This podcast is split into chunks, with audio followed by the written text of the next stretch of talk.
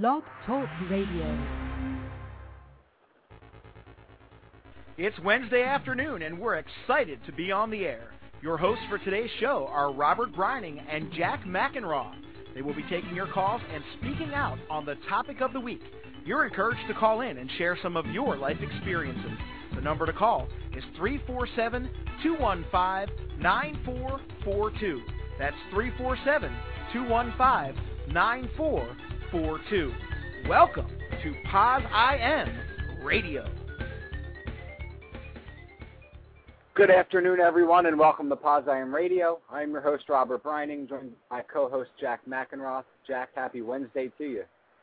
Thanks, man. How's it going? Good. How are you? I'm kind of just waking up. I've been on this really kind of fucked up sleep schedule because I took I took the red eye home from Seattle, so I slept all day Monday, and then I couldn't fall asleep at night, and then so now I'm I think I'm sort of back to normal, but I'm good. Well, that's I'm good. a little That's I'm a little crust I'm a little crusty eyed, but I think I'll function okay.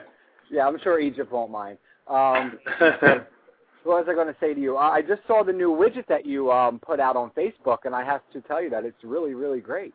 thanks, thanks. Yeah, it, that really was through um my Merck project, Living Positive by Design, and uh yeah, we did. I, I just saw it for the first time today as well, so um they edit it really well. It's it's just so funny in like the TV video land. I we shot for uh, two days, and it was like those interviews that I did with. Uh, you can go to my Facebook page and look at it, or you can go to livingpositivebydesign.com, and it's on there now. But I interviewed each one of those guys. I asked them like 20 questions, and they, they edited it down to just like two questions each. It was it was interesting. So, but you know, they did a really good job. Right, definitely. So yeah. I just wanted to, to tell you that I saw that um, out on Facebook, and it was really cool. And I actually put a link to it in the chat room. Um, what's interesting is today we have a really cool guest. Um, his name is Egypt, and he's also known as Devin T. Robinson X. And you may have seen him on the Apollo or uh, BET or MTV. I mean, the man's been all over. He actually writes, uh, I believe, a column where he writes his poetry because he also runs an organization called the AIDS Awareness Poets Inc. That's based in Uh-huh. Florida. And um, what was I going to just say to you? Uh, he writes um, a column for HIV Plus magazine, and he submits like poems. And I don't know how often it is. I know when he comes on, he'll talk about it. But he has some really, really interesting um, poems. And I, I, you know me, I'm a poet, and I like you know to write poems. And I think it's kind of cool that he's going to come on and share his today. I see him online on hold, so um, I'm just going to bring him on right now. Okay, cool. Let's see. Everybody, welcome Egypt, aka Devin T. Robinson, X to Poz I Am Radio. How you doing today, man? Oh man, oh man, you guys are making me blush, and I'm not supposed to blush. I'm supposed to be too gangster to blush, but I'm I'm doing all right, man. I'm I'm definitely doing all right, man. Just enjoying this uh the movie making process and the new tour that I'm involved in, and and definitely the the poems that I've been putting on uh, HIV Plus magazine. I mean, they they've been getting a lot of attention uh, because of just uh, the the way that I write and the topics that I bring. You know, uh, the, the titles, I guess about the about the issues or whatnot, you know, because I really I really focus more so on just making sure people know that HIV just isn't you know somebody has sex with somebody and then bam they just got it, you know, trying to bring the stories and bring you know how things how things truly happen and different ideas, so you know you can broaden the spectrum of how people think. But but yeah, man, I'm excited. I'm excited. Cool. We're glad to have you on, and um, I'm excited that uh, you're here today with us. I know that your schedule's really, really busy. you got a lot of stuff coming up. So um, before we talk about what you're doing now with the movie and all that, because I definitely want to touch on that, because that comes out December 1st, right? Right, correct. Um, can we talk a little bit of how you got involved in, in, in doing what you do? Like where When did it a- start from you? it, it um the short version of it, I went to this really boring uh, HIV uh, conference, and just the, the the people there were talking about how you know black and white people were dying from this virus, and they and I was I was at the time about between 19 and 20, and I was falling asleep. So I'm sitting there saying all these black and white people, Jewish people are, are, dead and dying from this virus, and you mean to tell me we can't have somebody say this to me with some energy in their throat to to let me know that it's it's important because it's easy to tell somebody don't make a left, you can die. But when you say, hey, don't don't make a left, you can die. You pay attention to it. Um, so what I what I devised from that moment, I said, I said I can't sit here and let all these people die when I know I have a gift for gab. I have a gift for getting people's attention. Just it's just something I was born with. Ever since I was a little kid, I always got in trouble for talking so much. But um, but it was it wasn't the fact that I talked so much. It was the fact that I got people to listen. So I, I said I said we have to do I have to do something different, something in your face. So that moment, um, I devised a thing I called um, uh, uh, uh, it was going it was going to be in your face march. And what happens is we march rather than during the day, we march at midnight at the busy club strip in in downtown West Palm Beach, which is huge. And you know, we had we the whole moral the whole game plan is to catch people when they least would expect to hear about HIV. Number one, and then number two, let it be in their face, not something that they can run away from. You can turn off a TV, you can turn off a radio station, you can turn off many different things. But when somebody's in your face with a pamphlet or a condom or some information or a T-shirt, it's kind of hard to turn away. But even if you turn away, you've already been infected with the information or the idea. So you may not make that mistake that particular night with that girl or that guy or that guy and girl or girl guy. You never know. but um, but the uh, the main thing that's what that's what first sparked it because I just saw that there was a lack of of proper leaders that were that, that not able just to talk about the virus but give direction. You know, it's easy to say that you know wear condoms and and um and you know just be some be wise or whatever. But how do you be wise? How do you wear condoms? How do you get people? What's the direction to to get to this level of even wearing condoms? Because some people don't like wearing condoms. I had a friend of mine who I've known since middle school, even up until like two years ago. I mean, I've been in this hardcore for almost a decade, and this guy was still having unprotected sex. You it's like I even had to coach him in, into how to get into the position of of wearing condoms, and this is a friend of mine. So it just shows you that it's, if without direction, even the simplest thing is putting on a condom is hard for people. But it's but that was my that was my gift, and I said uh, HIV is one of the main things I talk about, but also talk about Black history, also talk about sex and relationships, and um and also domestic violence. That's my new tour that I'm doing now. So it's I just was blessed with the ability to really want to help help people, and I just had a unique knack for for doing it well, just getting people to pay attention, saying the right things to make people giggle a little bit.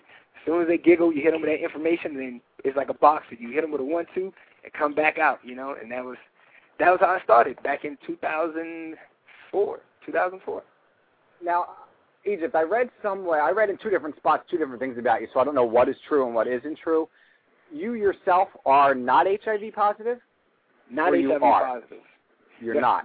I, I went what I yeah in the um in the BET um special they did on on me it was between it was two different people who were HIV positive and two people who were HIV negative. And um and what they what the show did was just showing people that everybody who's everybody who's fighting and educating people about this virus don't necessarily have to be infected. And the people that are putting their energies out there and dying and whatnot don't necessarily have to say that they're infected or affected. Some people generally have a care that they want to just change something, that was one of my things. I was um um now I have people in my family who have the virus, um, my cousin and a, a couple other people, but before then it was like I was like I didn't want to I didn't want to be like everybody else and just have to. Only the reason I'm here is because of something that happened to me.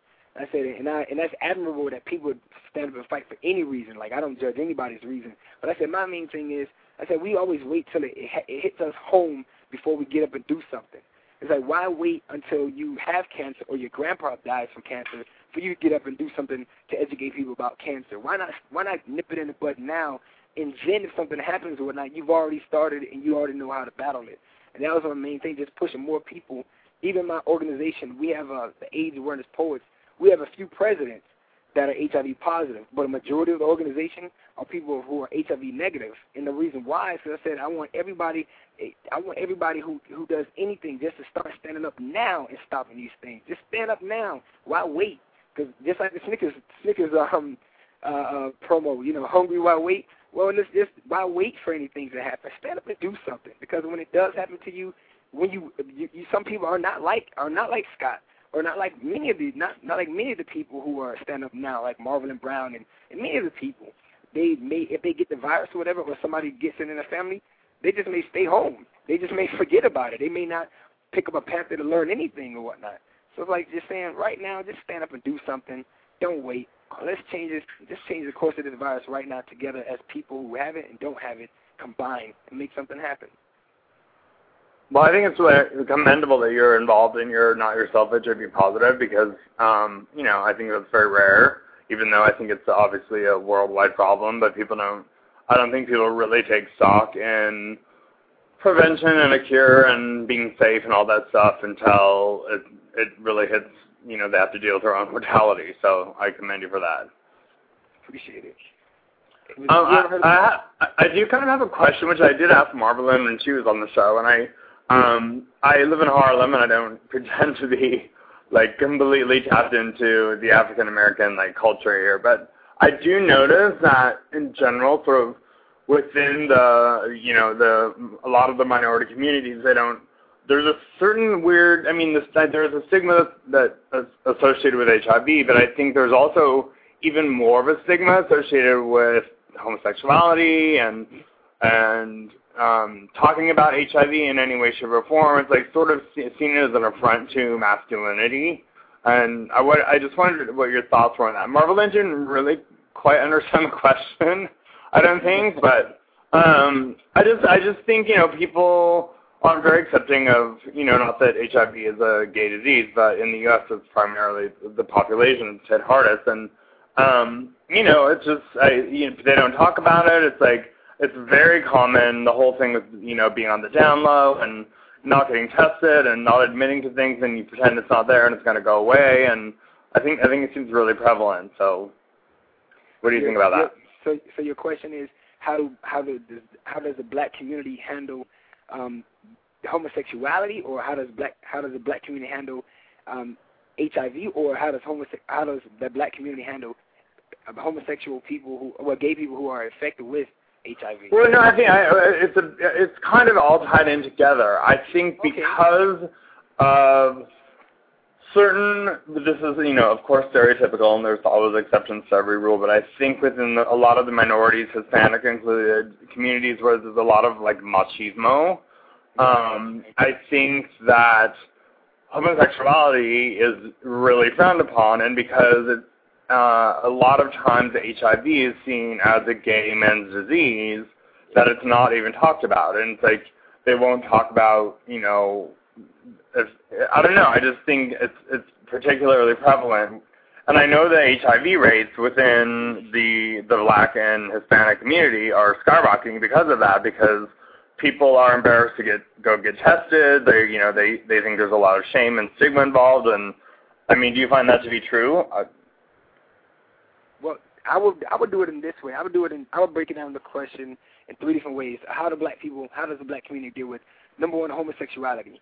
And Right. you touched on it too. Is we part A when it comes down well question A when it comes down to it it's a it's a big thing in the African African um, um, powerhouse. You know, um, even before prior to the days when we when we were in charge of the world over in Egypt, we it, it was it was a big thing to be the the, the man. You know, um, even in West Africa being the Mandingo. You know, it was it was just a, that was a strong African man. Whenever you seen images of the African African man, it was strong and and powerful and you know, no matter what happens with him, he was he was almost savage in the sense of, of just manliness. Now you take that same image that we've been embedded with, and then you make him a little flamboyant. You make him with his his his uh his walk is different. He's lighter.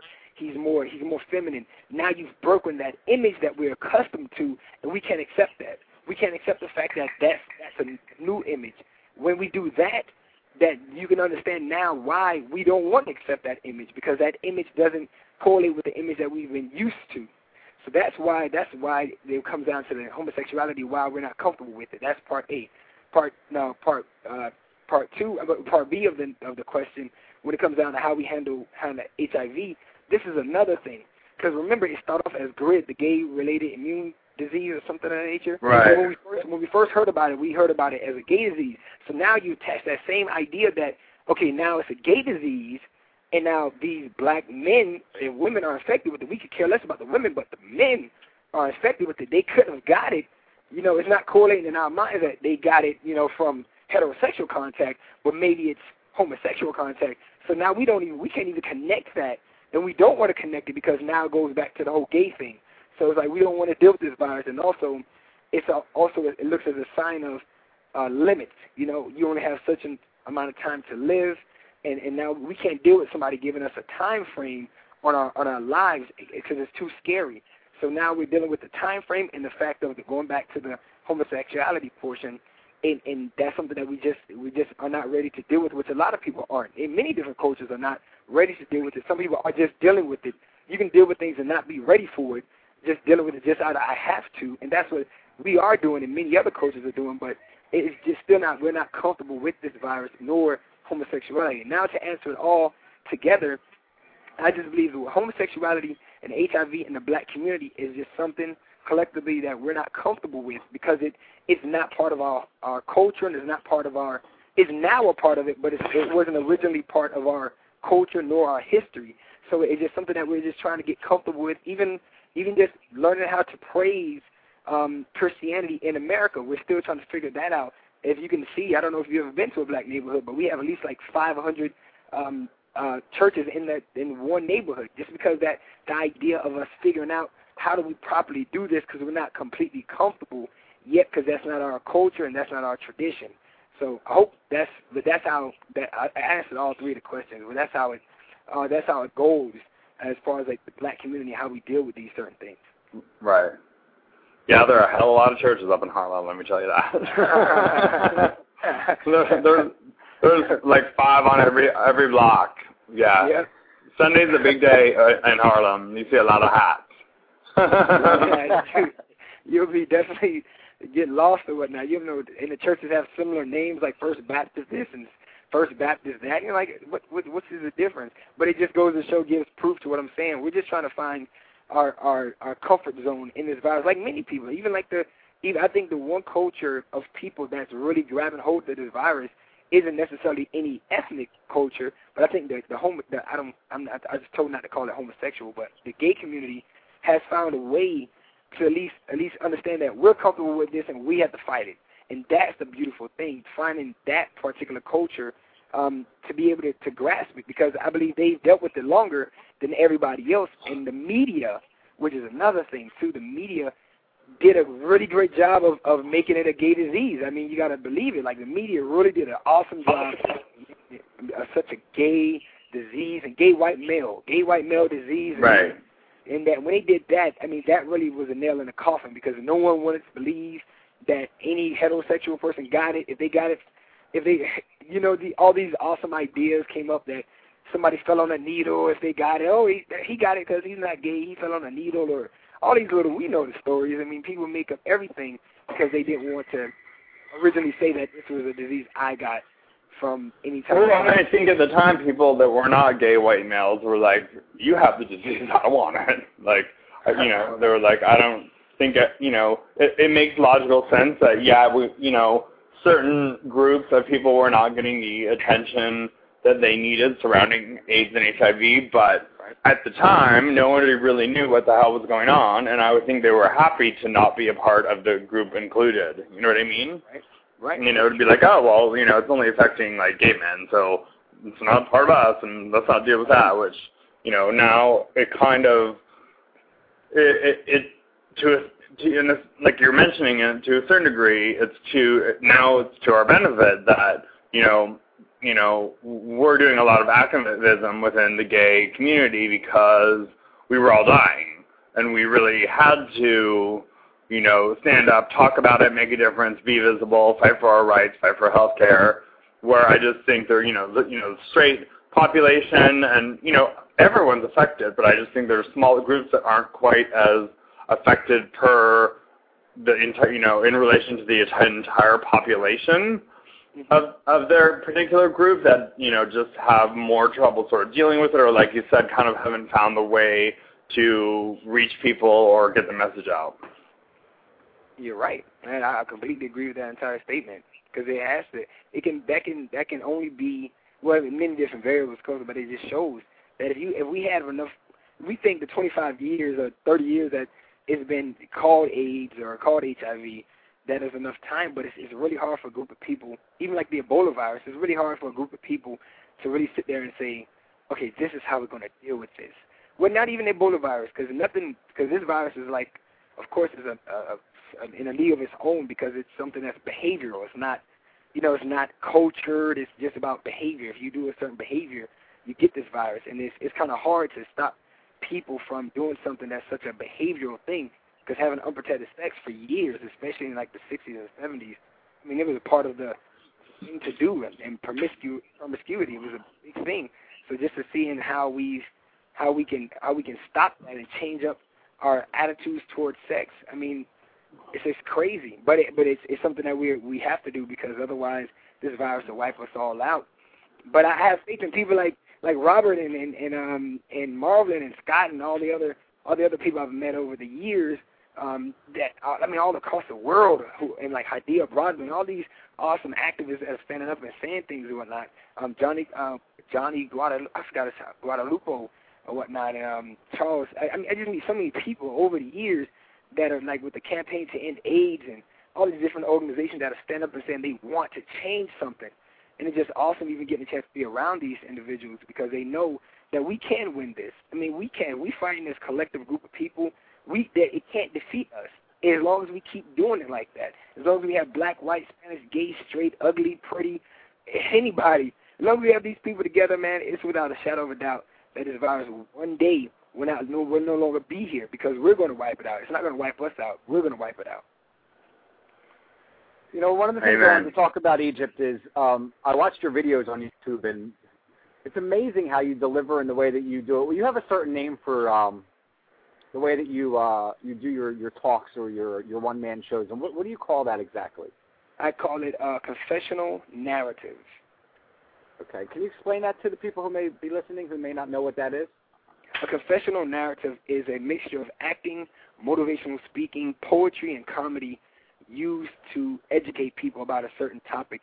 The way that it breaks down is that many people learn in different ways. Some people learn from um, authoritative um, information, you know, direct, you know, motivational.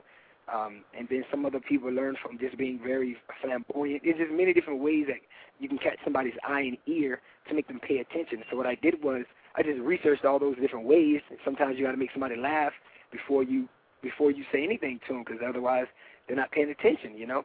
And I use all those different techniques in order to make sure that no matter which way you want to learn, you're going to find one of them in one of my pieces, and then now I got your attention. And as soon as I got your attention, I've infected you with education, and that's the amazing thing. Well, I brought education to your mind, and that's the whole that's the whole purpose of doing it in that particular way. I think it's great. Um, you do a, a bunch of one man shows. You have one that is called Stolen Virginity. Um, and then you also have the one called "God Did Not Give Me HIV," uh, which I'm looking at the the cover of your your picture that you have for the for the "God Did Not Give Me HIV," and it's really amazing. Um, you, you know, with the apple and the serpent above, kind of like the Bible. Right. It came from the idea of Adam and Eve, Mm-hmm. of how the apple was a was the instrumental, you know, the the, the symbol of of how her deception and whatnot. And um, the way that this breaks down is Adam couldn't blame God that this happened. Adam couldn't say, well, you know, it's because of God that you know I bit the apple and you know all this stuff happened. History, of course, but that's the purpose of the show. It's saying there's some people that were raped. There's some people that were um, that were born with the virus. There's some people that you know got it from blood transfusions. But we all know the statistics for that are very low. A majority of the people that contract this virus are not even number one homosexual, but they're it's from heterosexual sex. But and then also it's from voluntary sex. So you have to think about it. It's saying this, whole one man show is saying, look what you've done and then how can now let you now we can't blame anybody else but ourselves. So now let's deal with it, and that's the power of it because it gives people who may be infected the power to say, well, I, I got this virus. Now I know. Now I know that I can be powerful with this virus, and not let this virus be a crutch. Not let this virus be a handicap. Not not let it be anymore. And then people who don't have the virus to know that they have the power to stay uninfected. They have the power to help other people so they can stay uninfected, or empower other people who are infected and that's just that's why it's just been torn so much because people of all types of all types of um of of of, of sinks or whatnot they just feel that you know it, it it relates to them because the stories that I the stories I bring up a lot of stories come it comes from God and and then I realize that it actually happened in real life like I'll run into people who actually live those those stories or whatnot and I say okay that's why I was able to say it because I, I felt this before like this my spirit met this person a long time before, and, and it's it's just weird. Like I don't want to get like religious or whatnot, but it's just weird because I don't blame a lot of the stuff that I do on myself. Like I know that it's somebody else is pulling these strings because when you see one of these shows, it's very, very. I mean, it's, it's just so. It's just real. It just shows that it's real. But, but yeah, that's the that's the God give me HIV one man show. And how often do you do those? Um, quite often. I, I performed that show.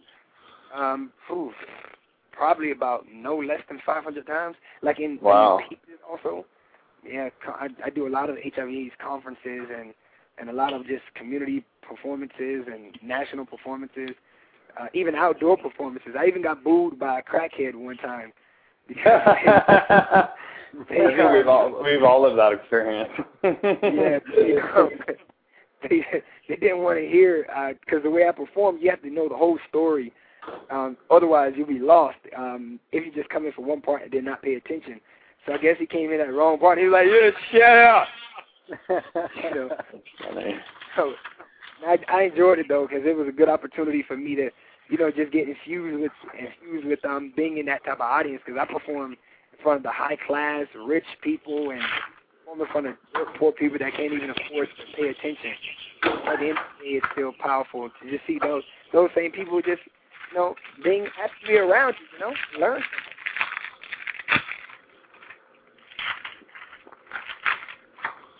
You're right there? Egypt. I'm right. I was hearing an echo. so I thought we lost you.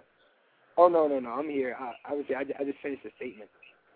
Oh, that's cool. Uh, one of the other things that you do is that we touched briefly earlier is that you run the um, AIDS Awareness Poets Inc. Mm-hmm.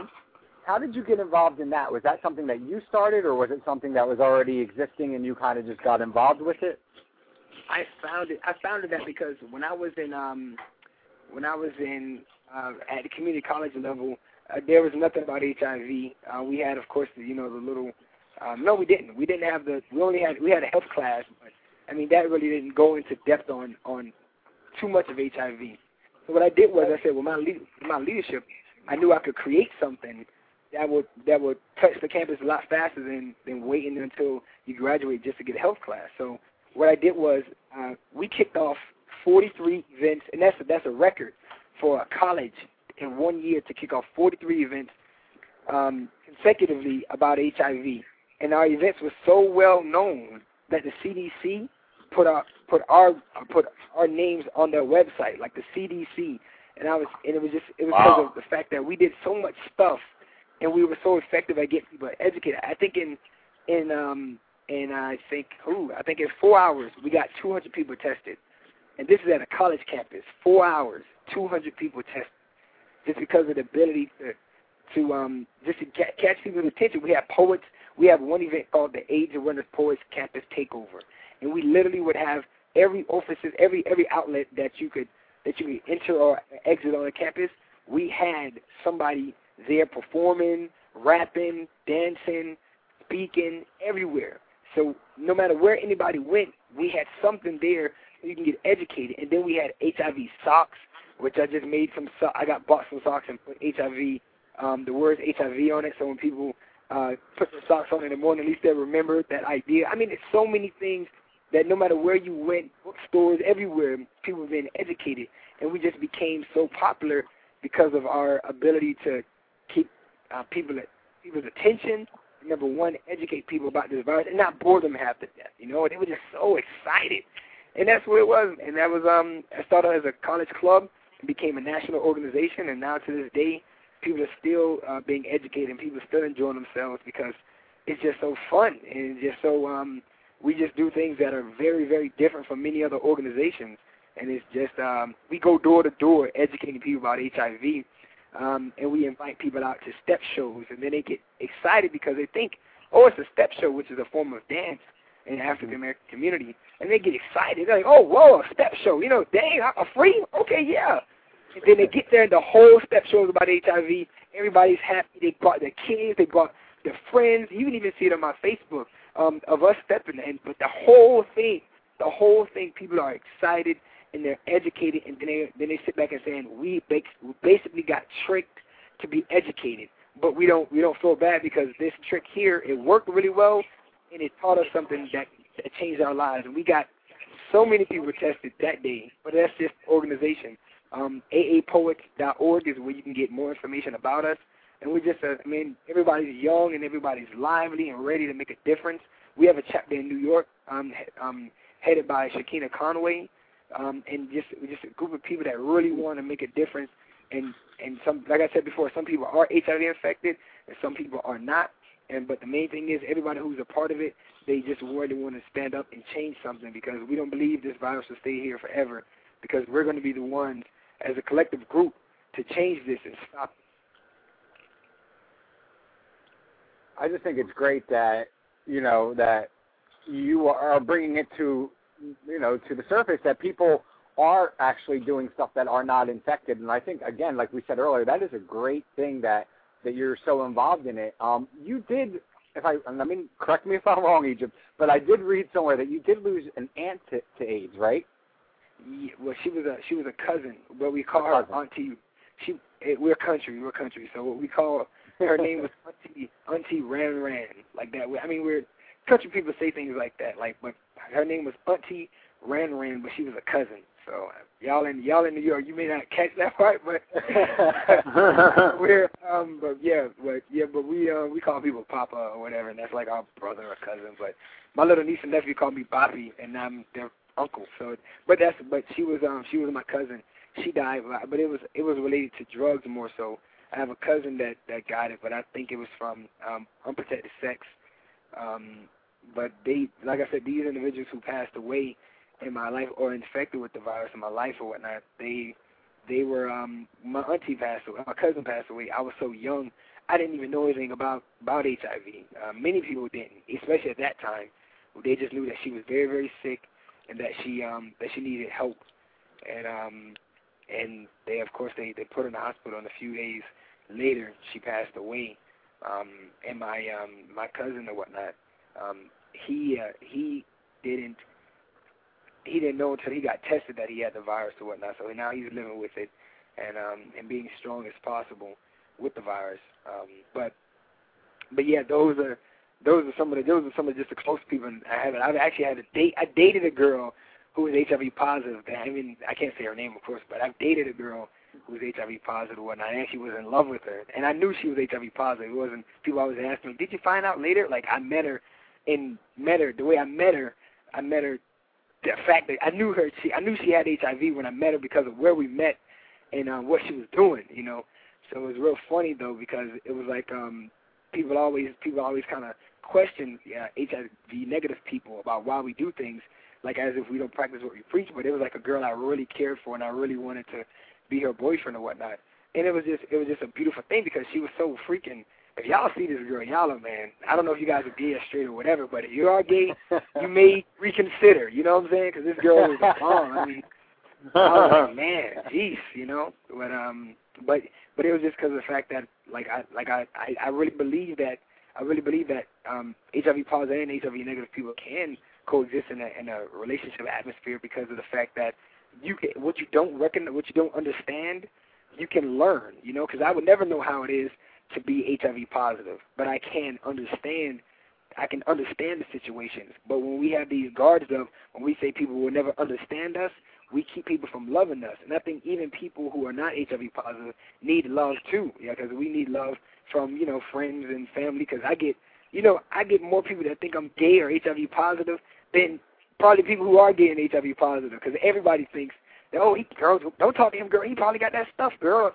uh-uh, girl, he gay or whatever. I got gay guys that hit on me. I got, I get more, I get more gay guys that hit on me than, than I want to even admit. You know, like it's um, it's a um, but it's something that you know, but it's it's something that you you get like thorns thrown at you because it's like people are, they can't even find the they like they need that link. Like, okay, well, what's the real reason? Like, why do you care? They like right. they look at my the way I live. They know I definitely am not rich. You know, they definitely know I'm not I'm not making uh, tons of money off of the things that I'm doing. So they you can't say it's money, you know. So it's like, what what is the purpose of this guy? He got to be gay. He got to have HIV. Is he really a guy? That's not true. but um, it's, it's my. But you know, maybe anyways. But I had yeah. To answer the question, I had a a cousin. Um, I had two cousins who Um, one passed away and one currently is living with HIV. Right.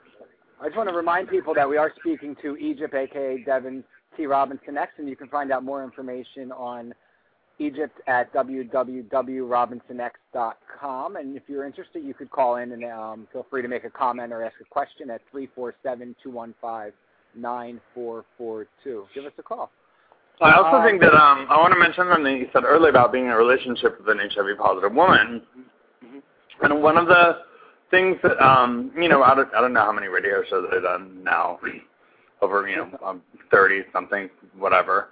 Um, but one of the things that really, I mean, I've heard all kinds of stories and I've spoken at all kinds of events, but it was interesting because we had a couple named Sean and Gwen, Gwen. who who yeah who were um both heterosexual and married and he was HIV positive and she was HIV negative and he said to me he's like when I go and speak at colleges you know I tell the college students um having protected sex with my wife knowing that my viral load is undetectable is countless times less risky than any of you straight college students out there that are having unprotected sex. Period.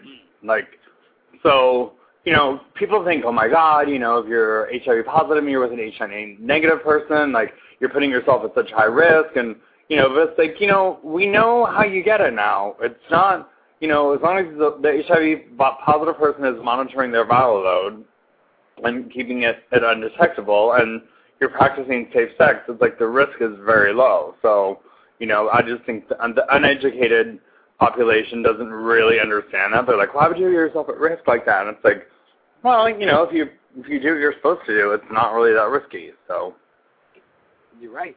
My um, when I was with the girl, people kept asking me the same question, like, that was so stupid. And I said, really? Was that stupid? I said, I said, how many girls that you've had sex with, with that you know their HIV status?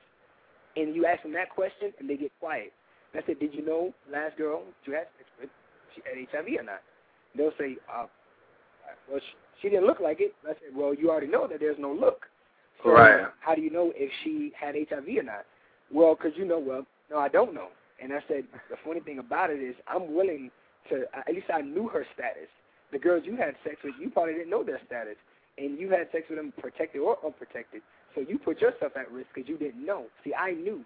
So now I, I was able to protect myself. And me and this girl, we we were sexually intimate, and um and I didn't ever I never contracted anything because I did the things proper way to position myself not to be in a in that in that box of of uncertainty. Like, oh man, what do I do now? Do I go get a test in three months, or or do I eat some chicken grease or whatever type of thing people got now to um get the virus out of their system?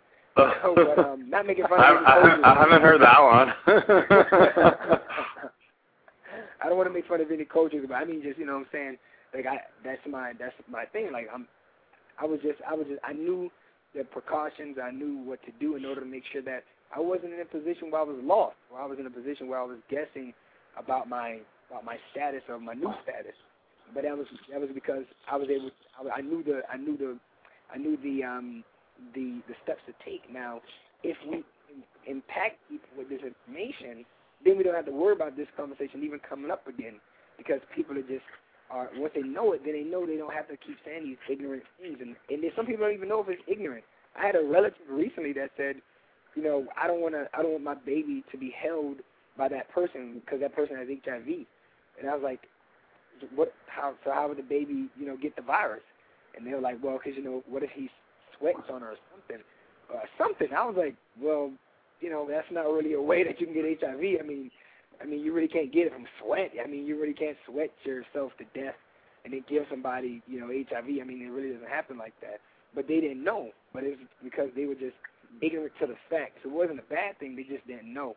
But they needed Right. somebody to step in and say it. And once somebody does that, everything changes. right. One of my favorite things that um I came across on your site was uh, the one quote that you have under your history or his story, should I say? Um, I fight life with guns blazing, and and you kind of owe that to your sister. You say in your bio. Can you explain that a little bit? My sister is one of the most phenomenal women in the world. She raised me and four other for the people um, by herself. In the daytime, she was a beautician, and at night, she was a stripper. I mean, this lady did whatever it took to make money so that way we wouldn't be in a position where we would be lost or begging. Um, and it just it was just really phenomenal. excuse me. That um that she cared so much, you know, and it was uh mm-hmm. it was very important for me uh when I started when I started caring for people that I I, I had I had to be ready to, to to go through the go through the fire, and I had to get ready to to take out some people because some people were going to stand in my way. And you have to when your guns are blazing. I mean, them suckers are hot. I mean, they're they're consistently shooting. And if you, I mean, if if if I if I even told you guys a, a 10% of the amount of people that turned me down for everything that I've been doing, from the movie to, and I'm talking about free things. I'm talking about things that they I'm not even making money from. I'm just I'm just asking these people to help me help people and it's and it's like I, they stand in my way, and I just gotta okay, I gotta find I gotta find another way to do it. Bam, bam, get out of my way. But it is because I have to fight this battle with my with my guns blazing because my sister showed me that nobody can stop you if you have enough love in your heart. She had enough love in her heart to consistently push me to be the greatest person that I can be. She she did it, and it was it was her love and her compassion that changed everything, and it was so beautiful because it just made me recognize that you know at the end of the day all I have to do is recognize that my heart is going to change things. My heart is going to is going to push me to get through these these amazing obstacles, woo, that I've been going through just to help people. And it's just and, and that's all I'm doing. Like I'm not even like yo, like I'm just helping people, son. Like you can't even find fault in it, but you get these people that just stand in your way. I mean, even for my movie, like I got turned down by like a billion and one, I can't even tell you, a billion and one such and suches. And you, you're saying, like, for what? Like, I'm not even asking for money. Like, is this, I'm asking you to just put your name on the dotted line so that way people can see that we're changing something together. Like, but anyway, yeah, so that part means um, that that part there is just, I'm doing what she did. She fought she fought through all the negative um, words that people said about her being a stripper. Uh, she fought through all the negative um, attention she got, and she did it with her guns blazing, just consistently knocking through the people. And I said, I got to do the same thing because if I don't, I'll be in a position where I'm always wondering how how many people could I really have helped if I was if I was relentless in my in my uh, quest to change. So that's what she that's where it comes from. Cool. I think it's great one of the things I wanted to, you know, since we're winding down, we have about 15 minutes left. I wanted to talk about the movie that you do have coming out because um, right. I know we touched a little bit about it, and it's coming out December 1st. And you know, where's it going to be? Tell us a little bit about it so people can find it and, and maybe view it. December 1st, um, this um, down this year, December 1st this year, we're going to have uh, the movie is called God Me HIV. Uh, it's taking place in the Cinema Paradiso movie theater um, in downtown Fort Lauderdale, and this is going to be a historical movie. It's the first movie ever to have HIV testing as a part of the movie. Um, and then also, when the movie goes to Blockbuster, it'll be the first movie ever that every time you pick it up, you get an HIV test um, as attached to the movie, at, at, home HIV test. So now, when people get inspired, they don't just get the information and say, "Wow, now I know." They say, "Wow, now I know, and I can do something about it right now, at home or at the movies or wherever the case may be, so that way we can start really grasping the idea of changing this virus. Now, the the movie is a is a two parts. It starts off as a documentary of how and why, you know, much like this interview. How and why did I start this thing? Where did the passion come from? Why why is he doing this thing and being broke and you know not really not really not really doing anything else but just helping people in HIV, Black History, and all this other things that I'm doing. Why am I such a big activist? And what? Who are the AIDS and wellness pools? What do they do?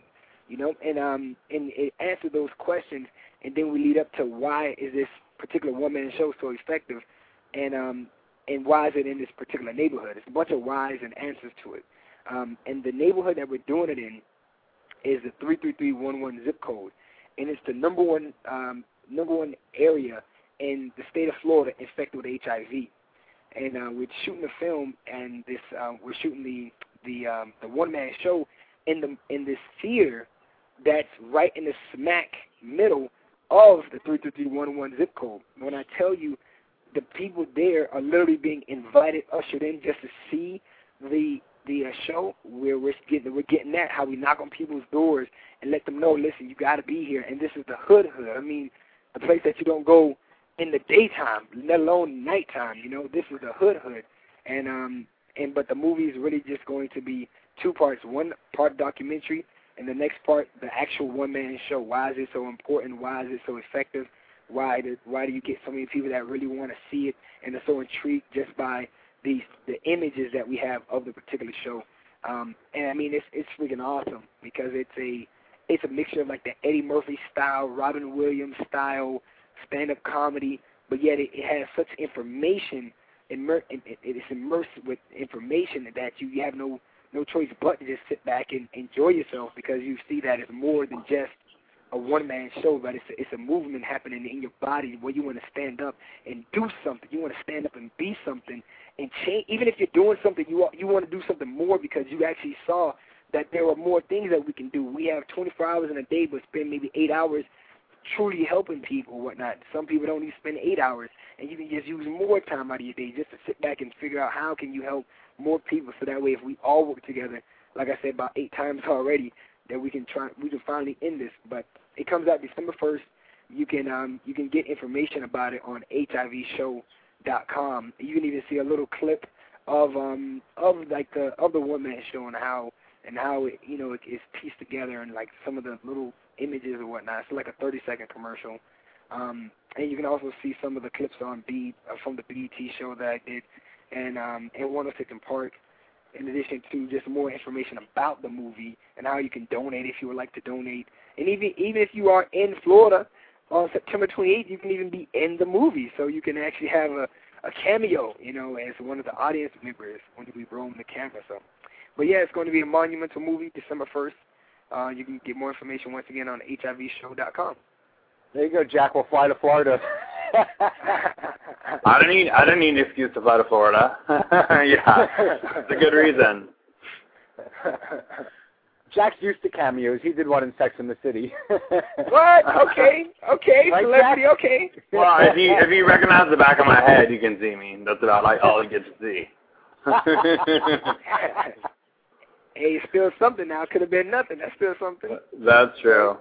That's I want to do a cameo. I do a cameo with Halle Berry any day, so I don't care where I will.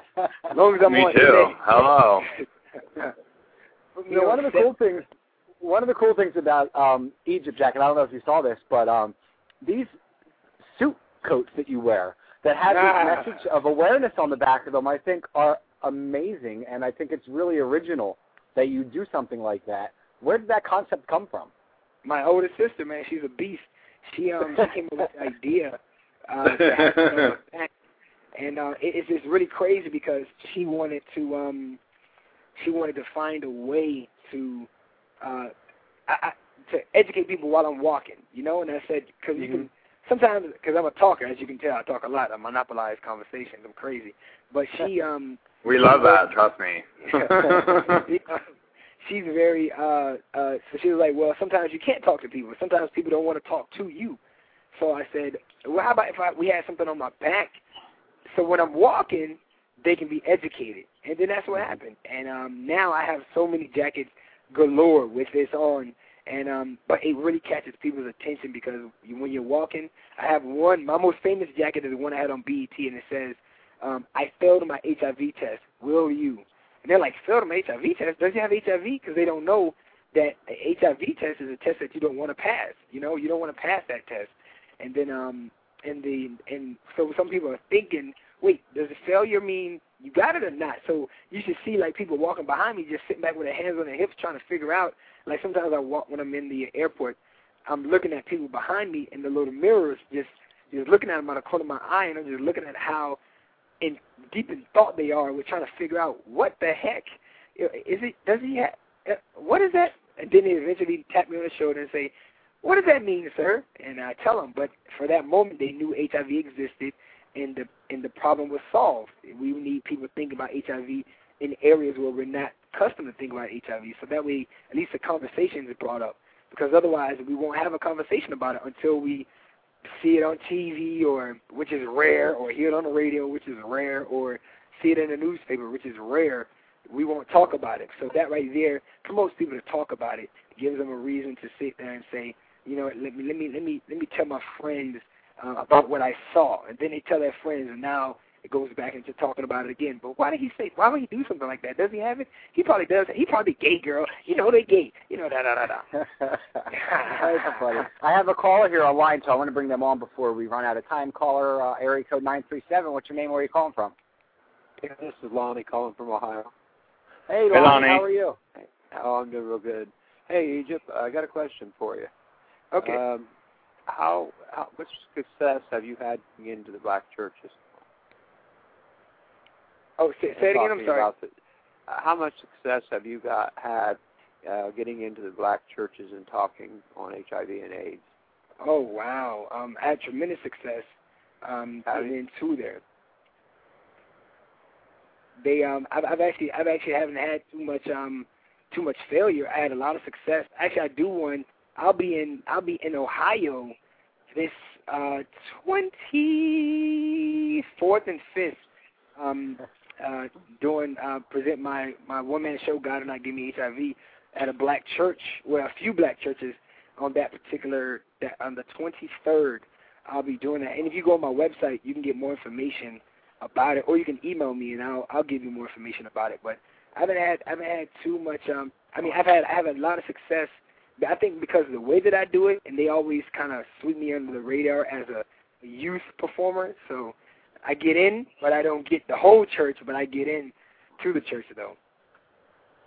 Okay, I was just wondering. How, you know, I know I've we've struggled in our area trying to get into the black churches and. and What's been your What's been your issue? Like what What's the problem? You know. It just, I mean, they'll say, sure, we'll, you know, we'll get back with you, and they don't ever call us back. And and I mean, you know, I don't want to. I you know, it's one sense we we need more African American young men that are out speaking like each of us. They can get in the churches where you know, us, uh, sorry, us white guys can't. You know, sometimes. You know, and and I'm just, I think it's good to see somebody like doing what he's doing. Uh, you know, and I think people should recognize that you know that his community is being devastated right now. So everything he's doing is helping the community. Yeah. if you if one thing that works out too is make up a make up a um like some some people like entertainment, you know, and you making what I do sometimes is I I, I blatantly trick people into being educated. So if I were you, I would I mean I would go ahead if they don't call back, I would say we have a a workshop about you know something related to you know um, God's love, and then when when they hear oh, okay, well cool, you can talk to the youth about that, and you say God loves everybody. And if you have HIV, God still loves you. Let me tell you some other ways that you can be educated about HIV. Once you're already there, it's kind of hard for them to stop you from finishing. your True, like I'm, I'm, I'm telling the truth. Like I've done Just it. amb- am- ambush them. I like this man's thinking. I like this man. Thanks a lot. He's, I'll get off here, but I, I like your thinking. That that sounds like a cool idea.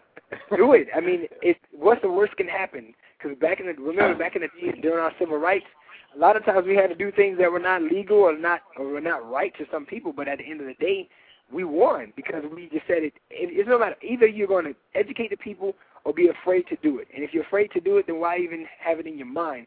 So go ahead and figure out different ways to get to them because at the end of the day, when you do it, you change something. When you don't do it, you change nothing. Yep, you're right. You're right. But hey, just hang in there and keep on going. You know, I, I I'm really proud to see you out there doing what you're doing, and you're helping a whole bunch of people, whether they realize it or not. So, and I'll get off here. So, and, uh, Thanks, talk to you Lonnie, for Robert. calling in from Thank Ohio. you. Thank you. Appreciate it. See that maybe Lonnie will come out to the church where you're speaking. That'd be awesome. Hey, that'd be cool. That's crazy. I do um Hebron, Kentucky on September 23rd. And that if- it's actually Ohio, but that's where um that's where they say the main conference is Hebron, Kentucky, right next to Ohio, Cleveland, Ohio. I fly into Cleveland, Ohio though, and then I'm stay I'm actually living in Cleveland, staying in Cleveland, Ohio, and then I perform in Cleveland, Ohio, I believe, and then Hebron, Kentucky, September 23rd and 24th. Do you have any plans to come into like Philadelphia? Have you been here before speaking? I just left Philadelphia earlier this month on the on the fourth through the eighth. I wish I would have met um, Robert before so I could have set something up. But I just left Philadelphia. But I should be back though. The kids were very, very impressed, and I, mean, I was okay. But they, I mean, they they liked it. I was okay. But they really wanted to um, bring me back to um, Bethlehem and a place called Cam Cam Cameron or Cameroon or Camden or something. I, I forgot the name, but they want to bring me back to Philadelphia and that Philadelphia area. So I said, hey, I'm I'm definitely down for it. I I don't mind Philadelphia. I got cousins that live there. I don't, but I I tell them that. so apparently we can we can only trust about seventy five percent of the stuff that comes out of your mouth. Seventy five percent. That's funny. That's funny. Well, we're winding down to the last five midget minutes.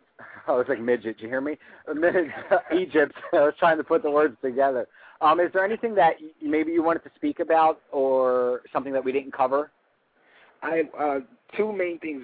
Uh, one, I have a new workshop. It's called um, "It's Not About Chris Brown," and it's a phenomenal workshop that discover that um, educates people about domestic violence and how we can stop it as a collective group because it happens to men, happens to women, heterosexuals and homosexuals. I mean, not homosexual, but gay, um, gay relations, people in gay relationships. And um, I really want more and more people to continue to book that, especially in the month of October, which is Domestic Violence Month. Um, and lastly, I really commend you all for doing what you're doing because it, it I just I can I consistently say it. We have so many people that are in the HIV um, realm that are doing it, and they're doing it because it's their job, which is awesome. And um, and you have people that are doing it because of their passion, which is awesome.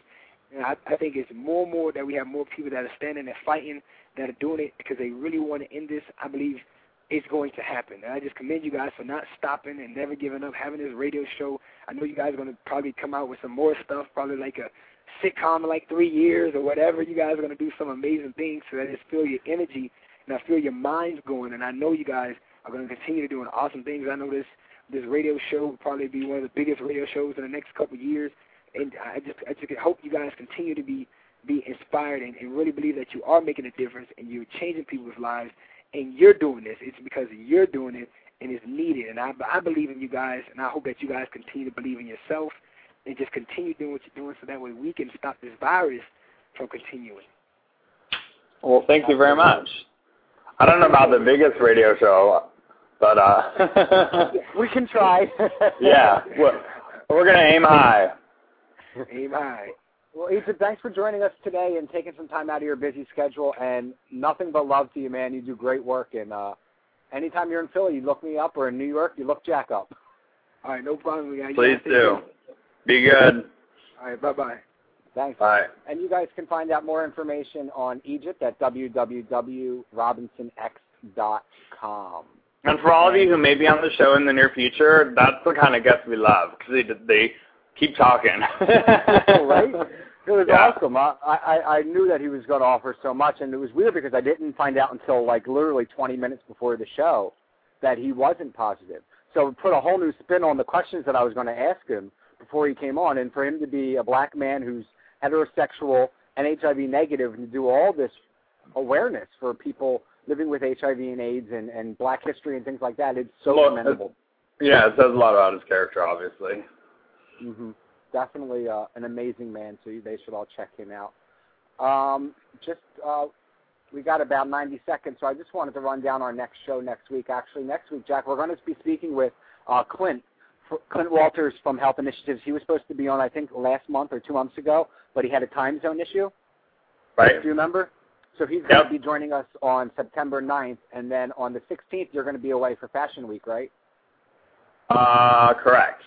Right, and Dab Garner is going to sit in with us, and we're going to speak on Ryan White funding and the importance of getting the extension for the funds. And then your friend will be on September 23rd, John Rutherford from Colt Studios. Yep. Talk about porn. Yeah, talk about HIV in the adult film industry. yeah, that should be a good show. Guys, So, Rob, remind go ahead. Go ahead. No, I just wanted to remind people if you were interested in being a guest, you can contact us at uh, robert at com, and uh, we'd love to book you for future shows. Yeah, definitely. And go to my website, jackmackenroth.com, and I think I'll be posting uh, after Fashion Week on the 17th. I'm leaving uh, for Living Positive by Design with Merck to New Orleans. I'll be there for, for five days till the 21st. So if you're in New Orleans, come look me up. Sounds good. I want to thank everybody for tuning in today, and have a great week. And Jack, I'll talk to you in, in a week. All right, man. Bye. Be good. Have a good night.